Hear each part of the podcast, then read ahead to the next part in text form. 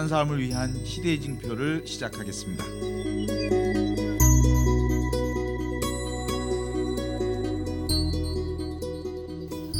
어, 오늘 김근수 선생님 모시고 어, 게스트로 모시고 제목은 유신복 독재 부활과 그리고 교회 애언직 수행이라고 하는 제목으로 함께 이 얘기를 좀 나누, 나누고자 합니다. 오셨으니까 김근수 선생님 그동안 근황 좀 얘기해 주시죠. 예, 잘 먹고 잘 살았습니다.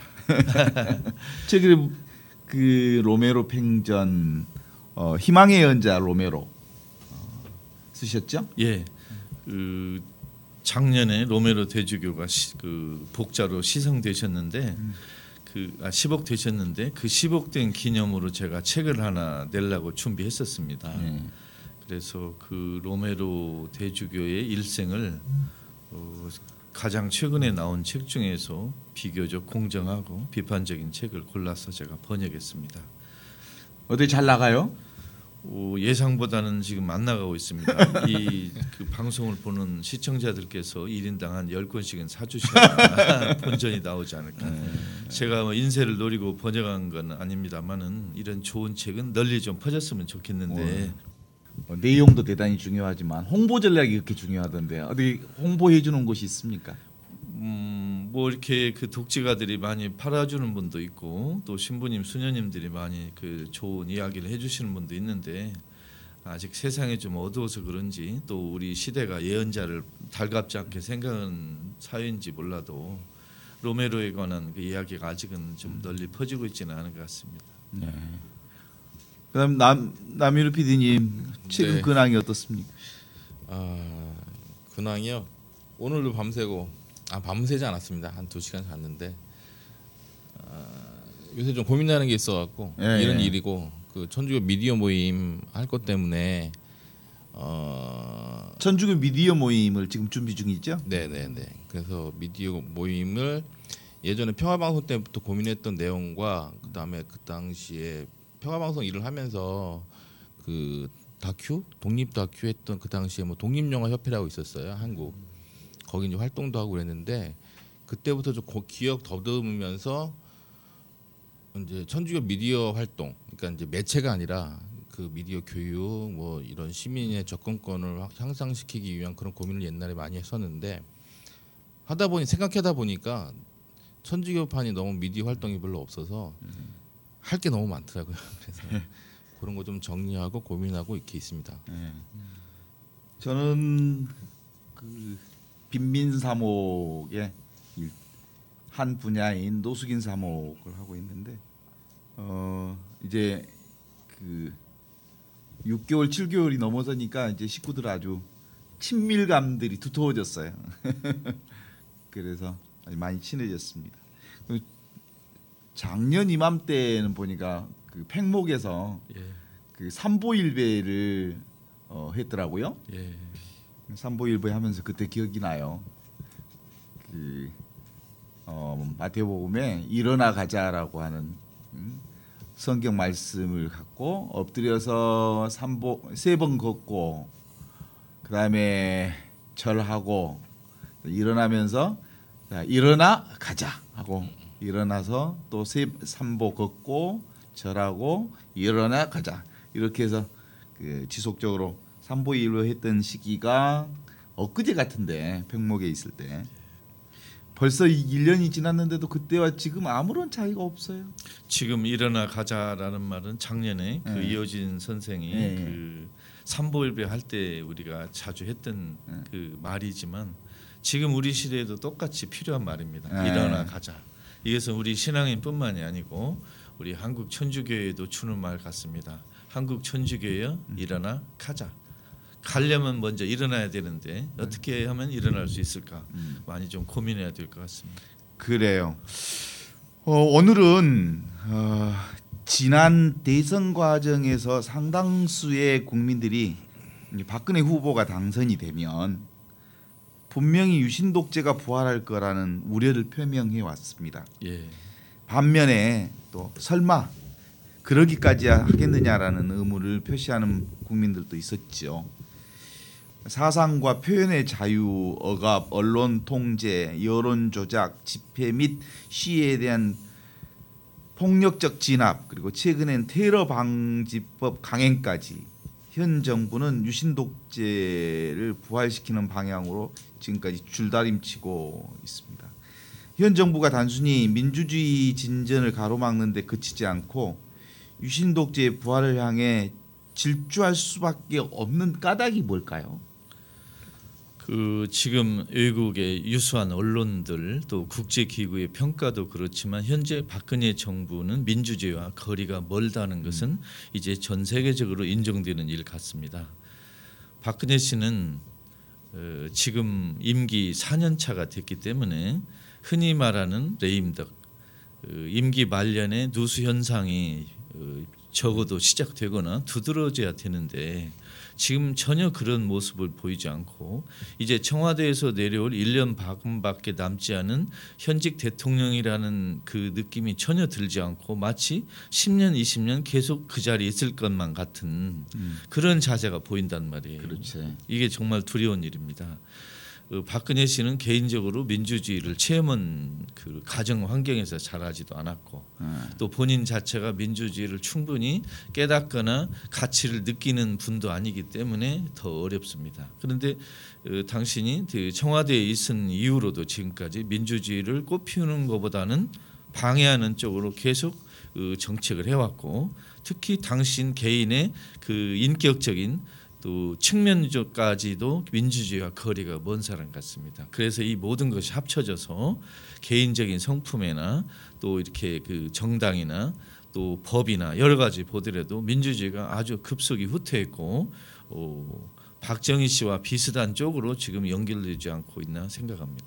그러니까 이제 어, 로마 시대에 그 어, 장수들이 예. 전쟁에서 승리하고 개선문을 향해서 들어올 때 노비를 하나 옆에다 그 줬다고 그러잖아요. 예. 그때 늘 노비가 옆에서 귀에다 속삭이듯이 늘 얘기하는 말이 메멘토 모리. 아 그렇죠. 죽음을 생각하라. 예, 네가 영원히 가지 않는다. 영원히 너의 승리가 그 가지 않는다.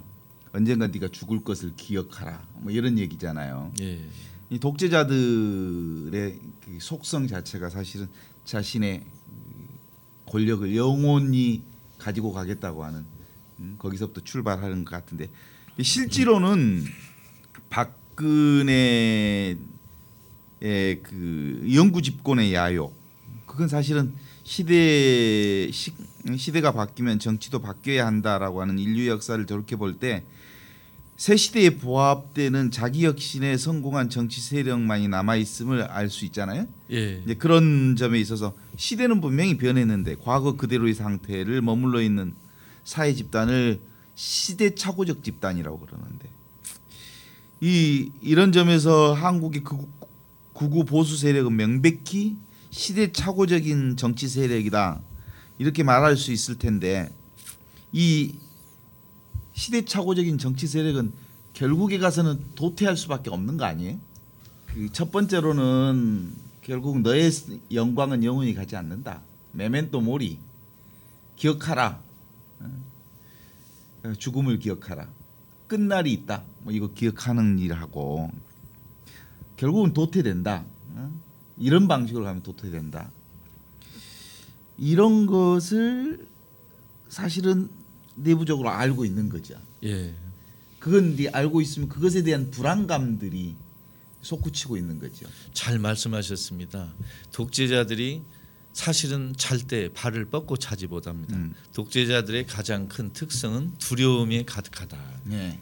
겉으로 보면 공포 정치를 하는 것 같지만 속으로는 두려움의 정치입니다. 예를 들면 마르코 복음에서 보면 어, 예수가 활동을 하니까 사람들이 예수를 뭐 예언자다, 뭐 죽었던 세례자 요한이 다시 태어났다, 또 여러 가지 이야기를 하지 않습니까? 그러니까 헤로데가 이런 말을 합니다. 분명히 저 사람은 죽었던 세례자 요한이 다시 살아오는 게 틀림없다. 그렇죠. 한번 만나고 싶다. 예, 예. 그건 헤로데가 세례자 요한을 처형시키고 나서 두려움에 떨었던 거예요. 두려움. 그렇죠. 그러면 세례자 요한과 비슷한 어떤 말과 행동을 하는 사람 보면 두려움에 떠는 거예요. 그러니까 두려움이라고 하는 것은 결국은 그 두려움을 그, 그 벗어나기 위해서 공포 정치로 가는 거란 그렇죠. 말이죠. 본인이 두려운 그만큼 어, 공포 정치로 다가서는 것입니다. 그래서 사실 지난 대통령 선거에서 구구 보수 세력이 경제 민주화 같은 국민을 기만하는 거짓 공약, 예. 국정원을 동원한 불법 선거, 관건성 그리고 박근혜 후보의 노인 세대 득표력을 위해서 20만 원씩 주겠다고 그렇게 해서 이제 표를 끌어 모아서 간발의 차이로 아슬아슬하게 그 당선이 됐단 말이죠. 이게 사실은 그 자신들의 출발 자체가 부정했고 그리고 안정적으로 합법적으로 그 정권을 잡지 못한 것 그리고 다음 이제 이 지금의 새, 새누리당이 다음 선거에서 박근혜 후보처럼 박근혜 후보처럼 특정 세력표를 싹쓸이 할 수 있는 후보를 내지 못할 수도 있다. 더 나아가서는 지난 대선에 훨씬 능가하는 불법 부정선거를 자행하지 않는다면 재집권이 어려울 수도 있다. 그렇다면 어떻게 하면 재집권이 가능하겠느냐? 그런 점에서 구구 보수 세력들의 머릿속에서 나올 수 있는 것에 하나가 공포 정치인데 예. 그 공포 정치가 최근에 그 법제화된 게 있는 그게 지금 테러 방지법. 그러니까 그 결국은 음, 아, 그 전에는 뭘로 사람들을 잡았죠? 그 무슨 법이죠 그게? 국가보안법이 그러니까 있었죠. 국가보안법으로도 이제 안 된다는 거잖아요. 그보다 더 그 확실하게 국민들을 공포 정치로 사로잡을 수 있지 않으면 다음에 재집권 과정이 불가능하다. 이런 계산들이 그 테러 방지법까지 손을 뻗친 것 아닐까 이런 생각이 있는데 어떻습니까? 악의 세력은 일단 어떤 법을 만들기 전에 언어를 오염시킵니다. 음, 예를 들면 신약성에서 예수님이 제자들에게 사람 낚는 어부를 만들어겠다 할 때 우리 한국 독자들은 사람 낚는 어부가 얼마나 엄청난 뜻이 있는지를 잘 모를 수도 있습니다. 사람 낚는 어부는 사람을 이렇게 좋은 쪽으로 이렇게 예, 기르고 배려하고 격려하고 하는 그 정도가 아니고 그 당시에 사람 낚는 어부는 인신매매법이라는 아? 뜻입니다. 예. 그러니까 오염된 단어를 예수님은 복권시킨 거죠. 좋은 뜻으로. 아, 오- 그러니까 사람 낚는 어부, 어부라고 하는 말은 지금 우리는 그냥 사람 낚는 어부. 이제 이제 제가 아는 방식으로는 예. 사람을 낚는 방식은 예. 어, 사랑만이 사람을 낚을 수 있다. 사랑의 그물을 쳐서 사람을 낚아서 하느님의 사랑 안에 한 형제 자매가 되도록 하는 게 사람 낚는 어부라고 이제 우리 복음안에서 이해하고 있는데. 예, 우리끼리 이렇게 충분히 좋은 뜻으로 이해가 되지만 원래 그게 예수 인신- 당시. 사람들에게는 이 사람 낚는 어무는 인신매매법이라는 뜻입니다. 그걸 예수님이 업그레이드 시켜서 사람 낚는 어부는 사랑의 그물을 쳐서만이 사람을 낚을 수 있다로 바꾼 거예요. 그렇죠. 예수님은 오염된 단어를 좋은 뜻으로 돌리셨는데 악의 세력은 반대로 하는 반대로. 거예요. 좋은 뜻을 나쁜 언어로 바꾸는 거예요. 예를 들면 테러 방지법이란 말은 그 자체로만 보면 얼마나 좋습니까? 그렇죠. 어, 테러를 방지해야지. 그러면 테러 방지 안 할까요? 그러면 테러하게 나버려도 이렇게 오해할 수 있거든요. 네. 근데 에, 원래는 이게 국정원 강화법 또는 정보 인권 탄압법 이래야 정직한데 국민 감시법. 그렇죠. 그렇게 하지 않고 말부터 오염을 시키는 네. 거예요. 그럼 우리가 토론이나 신문에서 테러 방지법이라고 자꾸 발음을 하게 되잖아요. 네. 그러면 그 발음을 하는 만큼 시청자들은 속을 수가 있어요. 음. 아 이렇게 좋은 테러 방지법 얼마나 좋아. 근데 그 내용을 안 보고 이미 제목에서부터 속을 수 있거든요. 이게 악의 세력들이 주로 하는 게 언어를 오염시킨다 이겁니다. 음. 거기서부터 따져 들어가야 되지 않나 싶어요. 그래서 저는 어, 이른바 테러 방지법 사실상 국민 정보 인권 탄압법 또는 어, 국민 감시법 이런 말로 자꾸 바꿔야 네. 저들의 그 속임수에 당하지 않지 않느냐 이런 생각을 하고 싶습니다. 그러니까 사실 방금 얘기한 아주 중요한 지적이신데 항상 그 애곡시키는 첫 번째 출발점은 언어를 오염시키는 거잖아요. 그렇죠. 예. 그러니까 저는 이제 그동안 농민 사목하고 그러면서 이제 했던 것 중에 하나가 농민들이 쓰는 그 용어들이 많이 있었어요. 예. 예를 농심. 아, 예, 얼마나 그 좋아요. 사실은 자연 친화적이고 생태 친화적이고 그리고 모든 생명과 함께 공감하는 농심. 이 농심이 누가 가져갔냐면 삼양라면에서 가져갔어요. 그러면서 사실은 농심이 아주 많이 변질되고 말았단 말이죠. 예. 또 요즘에 이제 환경이라고 하는 말이 사실은 21세기 어, 새로운 흐름들로 우리 인류 전체가 함께 미래를 같이 엮어가려면 어, 정말 지속적인 환경 음, 가능성들이 이제 있는 곳이어야 이제 같이 생존할 수 있는 것이니까 환경은 대단히 중요한 거잖아요. 예. 근데 전부 기업이 있어. 아, 그렇죠. 그 환경 파괴하는 곳곳마다 우리는 환경 친화적 개발 뭐 이렇게 그래서 악의 세력은 먼저 언어를 장악하고 오염시키고 독점한다는 걸 우리가 항상 의식해서 그 언어를 복권시키는 노력을 항상 해야 되지 않나 이렇게 생각합니다. 그다음에 이제 이 정권이 그런 식으로 공포 정처를 엮어냈을 예. 뿐만 아니라 예. 그 최근 그 동안의 3년 기간들을 보면 어, 무능 정부의 형태를 그대로 드러냈어요. 예. 첫 번째로 세월호 참사가 그렇죠. 음. 메르스 메르스 사태 때도 그랬죠. 사실은 최소한의 위기 대처 능력이나 국가 운- 운영 능력조차 갖지 못한 최악의 무능 정권이 박근혜 정권이란 예. 말이에요. 그런데 놀라운 것은 이런 무능한 정권임에도 불- 불구하고 선거에서는 꼭 승리. 그 비결이 있습니다. 예를 들어 학교에서 학생이 시험을 치르는데 네. 그 문제에 대한 답을 엉망으로 썼어요. 그런데 채점을 잘해주면 어떻게 됩니까? 점수는 잘 나오잖아요. 그렇죠. 그러니까 현 정부는 정치를 엉망으로 했는데 정치에 대한 평가를 하는 언론, 교육, 종교 등 2차 기관을 장악했어요. 음. 그러니까 항상 국민들을 속일 수 있는 어, 능력이 생긴 거예요.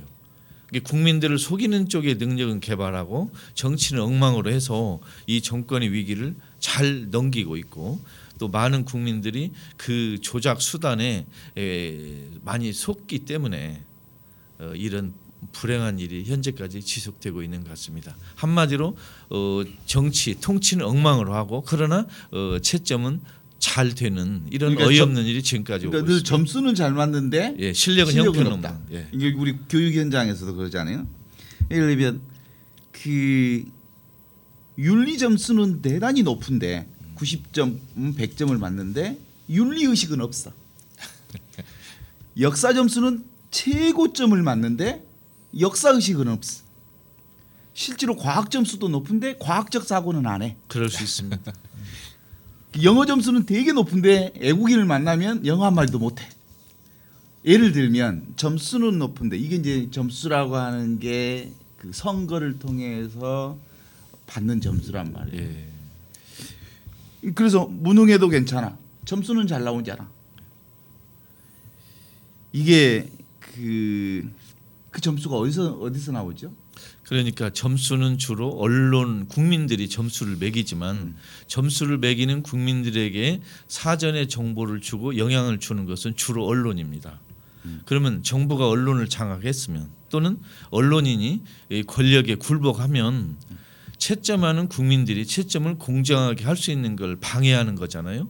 그러면 어, 채점을 제대로 할 수가 없는 거죠. 실력은 형편없는 학생에게 높은 점수를 주는 이러한 어이없는 일이 계속 진행될 수가 있습니다. 그걸 현 정부가 알고 이미 자신감을 느끼는 거죠. 그 다음에 또 하나 있습니다. 옛날에 그 독재는 법을 무시하고 법을 어기고 위반하면서 하는 독재를 주로 했습니다. 그런데 제가 남미에서 이렇게 살았는데 새로운 형태의 독재가 생겼습니다.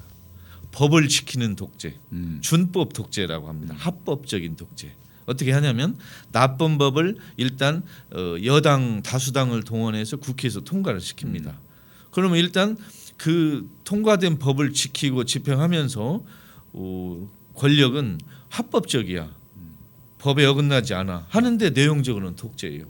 예를 들면 이번에 통과된 어, 이른바 테러 방지법 같은 악법도 일단 국회에서 통과시키면 이걸 다시 뒤집기가 쉽지 않습니다. 그걸 뒤집으려면 이 테러 방지법을 무효할 수 있는 새로운 법을 어, 제안해서 국회에서 통과가 돼야 되지 않습니까?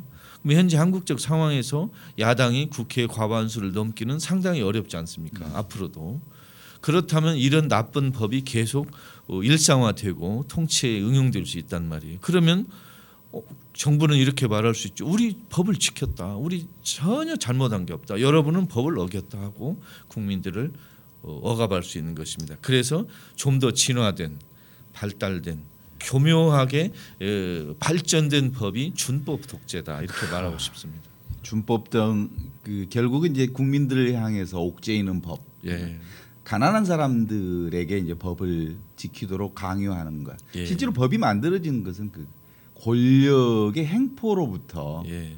그들이 함부로 약한 사람들을 건들지 않도록 함부로 착취하거나 억압하거나 그렇지 않도록 법적 규제를 만들어 놓는 게 법의 원래 정신이잖아요. 원래 구약 성서에서도 하느님이 유다인들에게 법을 내려준 것은 약자를 보호하라고 해서 법을 내려줬어요.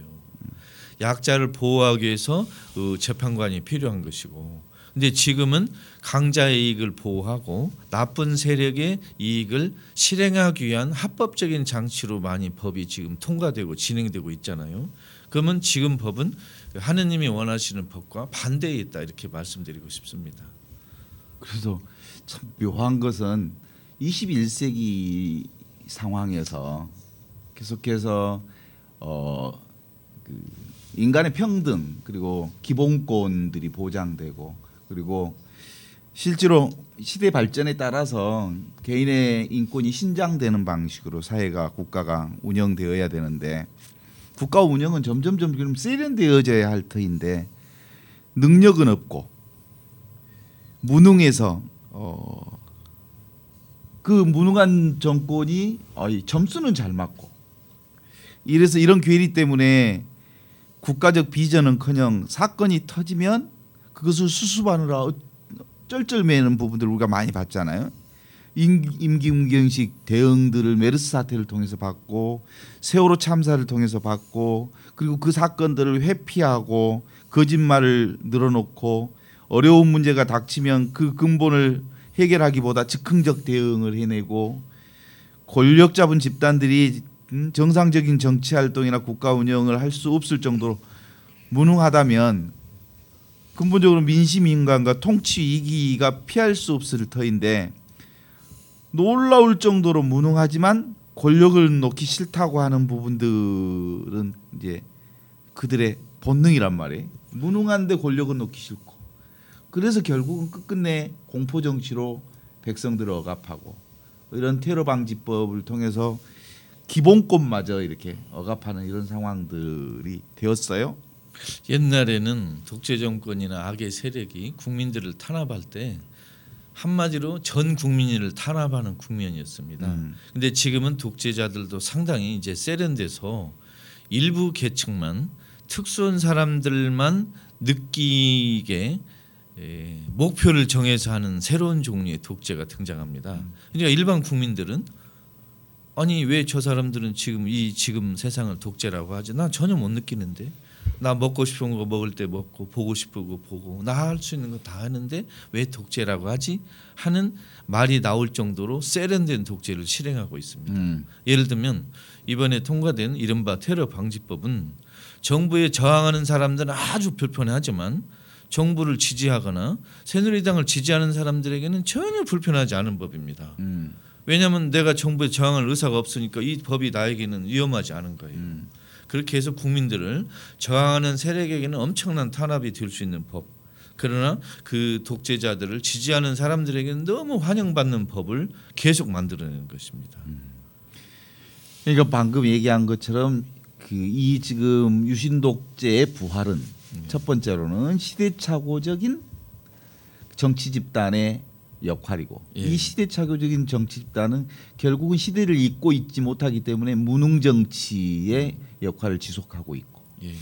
이 무능 정치를 막기 위해서 공포 정치로 가고 있는데 또 한편으로는 이제 박근혜 대통령의 개인적 응? 틀로서 보면 예. 어, 아버지의 최후가 남긴 트라우마 속에 빠져나오지 못한 것.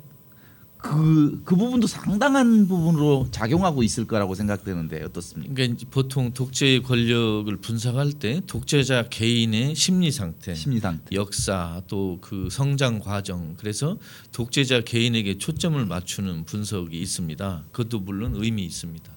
그러나 독재를 개인이 아니고 독재 세력의 대표자인 한 개인이 아니고 독재 세력 전체의 구조적인 문제를 보는 경우도 있습니다. 예를 들면 대표자를 A에서 B로 바꿔도 계속 독재가 유지되는 남미 같은 스타일입니다. 남미 같은 세력에서는 독재 권력이 대표자를 계속 교체하지만 그 세력은 계속 저 권력을 잡습니다. 지금 한국의 현재 정부도 어, 그런 식으로 독재자의 대표자의 얼굴은 A에서 B로 B에서 C로 바꿔도 음. 그 세력은 계속 정권을 잡을 수 있게 하기 위해서 음. 그거에 필요하고 유리한 어, 법들을 계속 생산해내고 있는 것 같습니다. 그래서 그 그런 것 중에 하나가 예를 들면 이른바 테러 방지법 또 다른 종류의 법이 계속 개발될 것입니다. 그래서 그 주요한 목적은 저항 세력을 약화시키고 또 언론을 장악하고 또 어, 사회적으로 염려되는 개인들을 감시할 수 있는 여러 종류의 법을 계속 개발할 거라고 저는 예상하고 있습니다. 그러니까 이제 우리가 깊은 내면으로 들어가서 보면 결국 다 그게 두려움이란 말이에요. 그렇죠. 아버지처럼 총 맞아 죽지 않을까, 엄마처럼 총 맞아 죽지 않을까. 그러니까 측근을 인정할 수가 없고, 측근들을 믿을 수가 없고, 그러니까 무슨 뭐 저기 그 장관들이 대통령 만나기가 뭐 하늘의 별 따기라고 그러는 건데 사실 그 장관들이라고 직접 면담 음, 독대하다가 그 죽을 수 있다고 하는 두려움들이 그렇게 작용하는 거 아닐까? 그렇습니다. 저는 박근혜 씨가 제일로 두려워하는 게 청와대에 있는 시계 같습니다. 예. 시계하고 달력을 보면 어, 오늘 또 하루 갔는데 그러면 나는 이제 내려갈 때가 하루하루 다가왔는데 이 두려움과 공포를 어떻게 견디겠습니까? 그런데 어떻게 보면 저는 그분이 혹시 내려올 생각이 전혀 없지 않은가 이런 그 걱정도 합니다. 그래서 장기 집권을 그리고 영구 집권을 획책하고 있다. 설마 그래서는 안 되겠죠. 만일 그런다면 여당 내부에서도 가만히 있지 않을 거고 또 그래야 되겠죠. 그러나 독재자들은 항상 어, 기나긴 계획이 있기 때문에 어, 먼저 어, 나쁜 법을 계속 만들 것이고 또 어, 국민들에게 여론을 전달하고 해설하는 계층들 예를 들면 어, 언론, 지식인, 종교, 시민단체 어, 사회 여론 주도층들에 대한 영향력을 강화할 것이고 한편으로는 그들을 어, 회유하고 한편으로는 억압하고 아마 어, 분열시켜 놓은 작업을 계속 할 걸로 예상됩니다. 그렇죠. 아무튼 그 박근혜 대통령의 그 트라우마 상처를 치유하지 않는다면 결국은 아버지의 그림자를 벗어나지 못한 박근혜 대통령은 나도 아버지처럼 되지 않을까라고 하는 이 두려움으로부터 여전히 붙들려 있을 수밖에 없을 거라고 보고요. 예. 그로 인해서 그의 삶을 거의 그대로 계속 되풀이할 아버지의 삶을 그대로 되풀이할 수밖에 없는 상황이 아니지 않겠느냐 이런 점에서 군사 구테타로 권력을 장악해서 정통성 컴플렉스를 갖고 있었던 박정희가 했던 과거의 40년 전의 프레임이 지금 그대로 이어지고 있다는 점에 있어서 대단히 위험한 부분을 노출하고 있는데 그때 언론 통제했죠. 중앙정보부를 앞세워서 공작 정치했죠. 부정선거로 권력을 장악했죠. 그런 것처럼 박근혜 정부도 부정선거로 권력을 장악 역시 언론 통제하고 공작 정치를 본격화하고 그렇게 해서 테러, 테러 방지법을 통과시키고 이게 이게 그 역사가 반복되어지는 흐름 아니겠어요?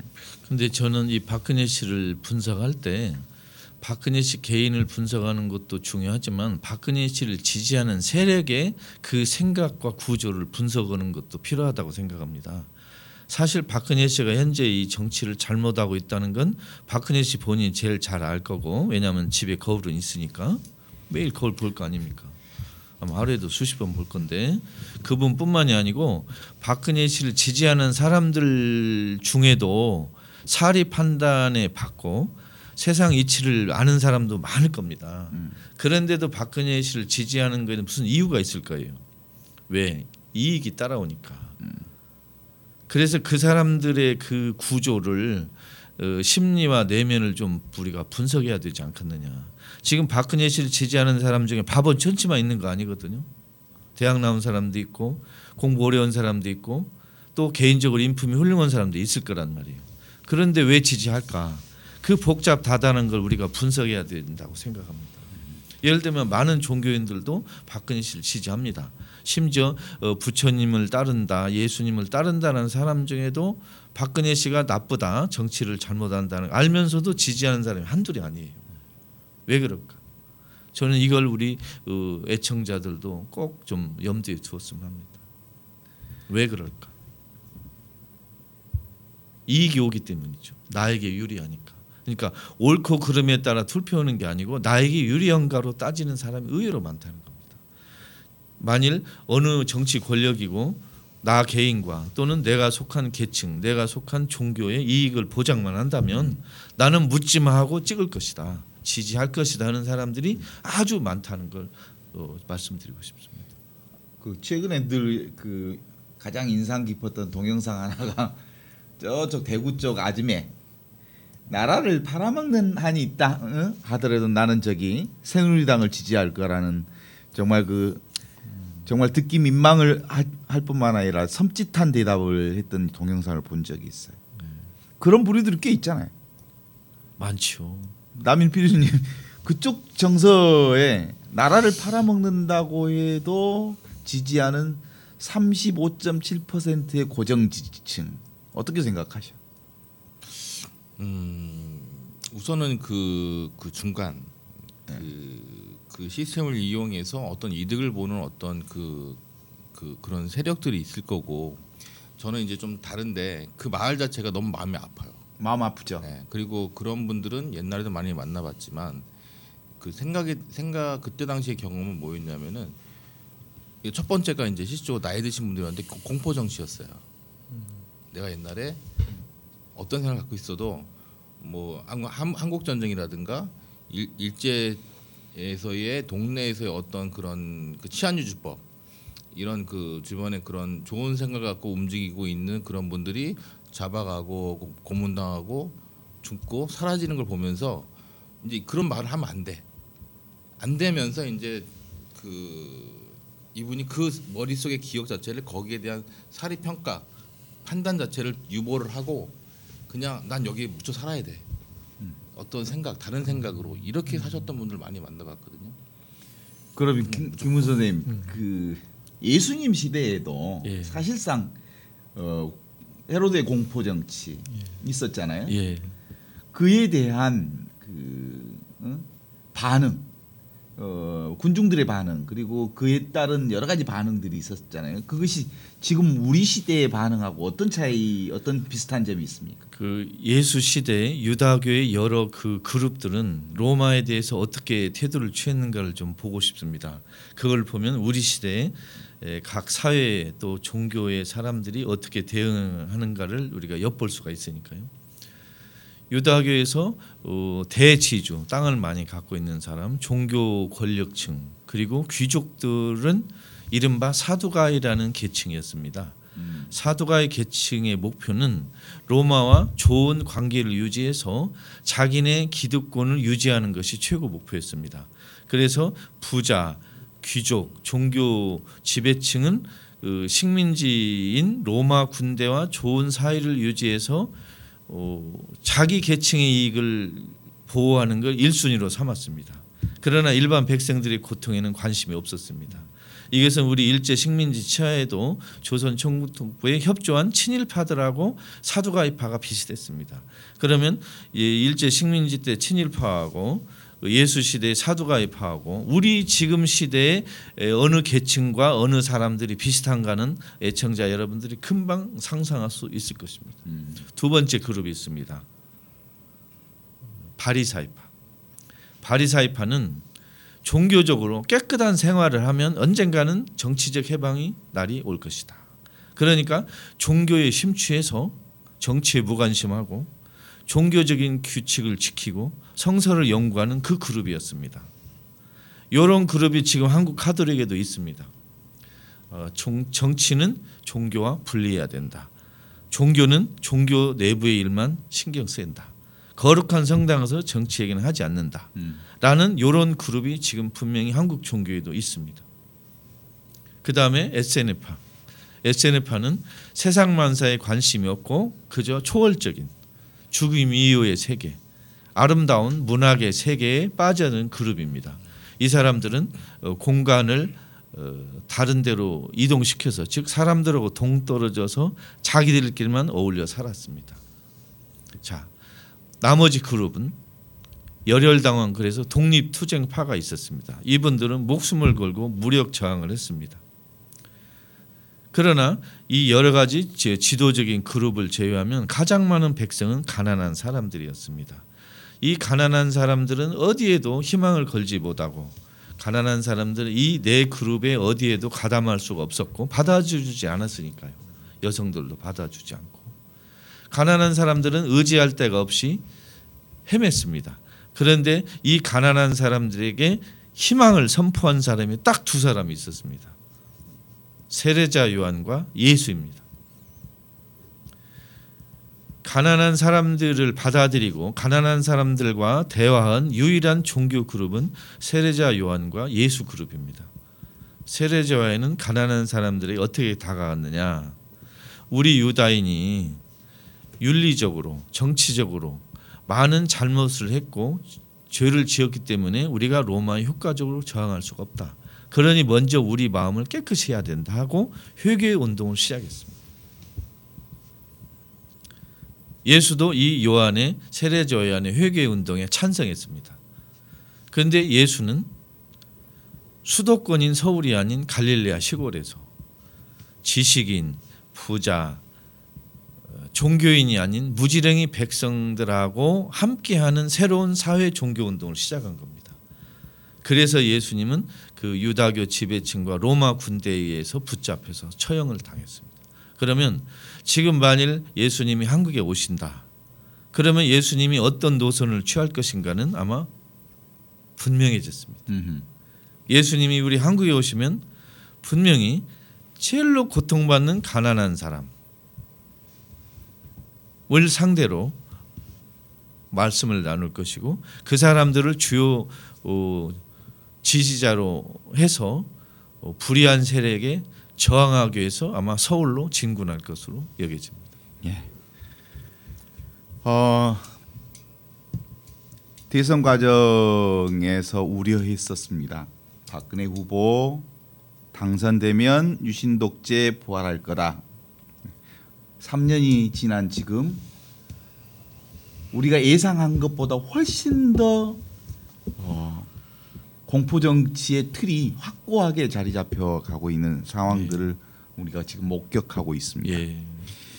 어 이럴 때 사실은 이제 어, 가난한 사람들을 우선적으로 선택하는 그런 방식의 틀은 결국은 이 독재 정권 그리고 공포 정치의 가장 큰 피해자는 가난한 사람들이어서. 예.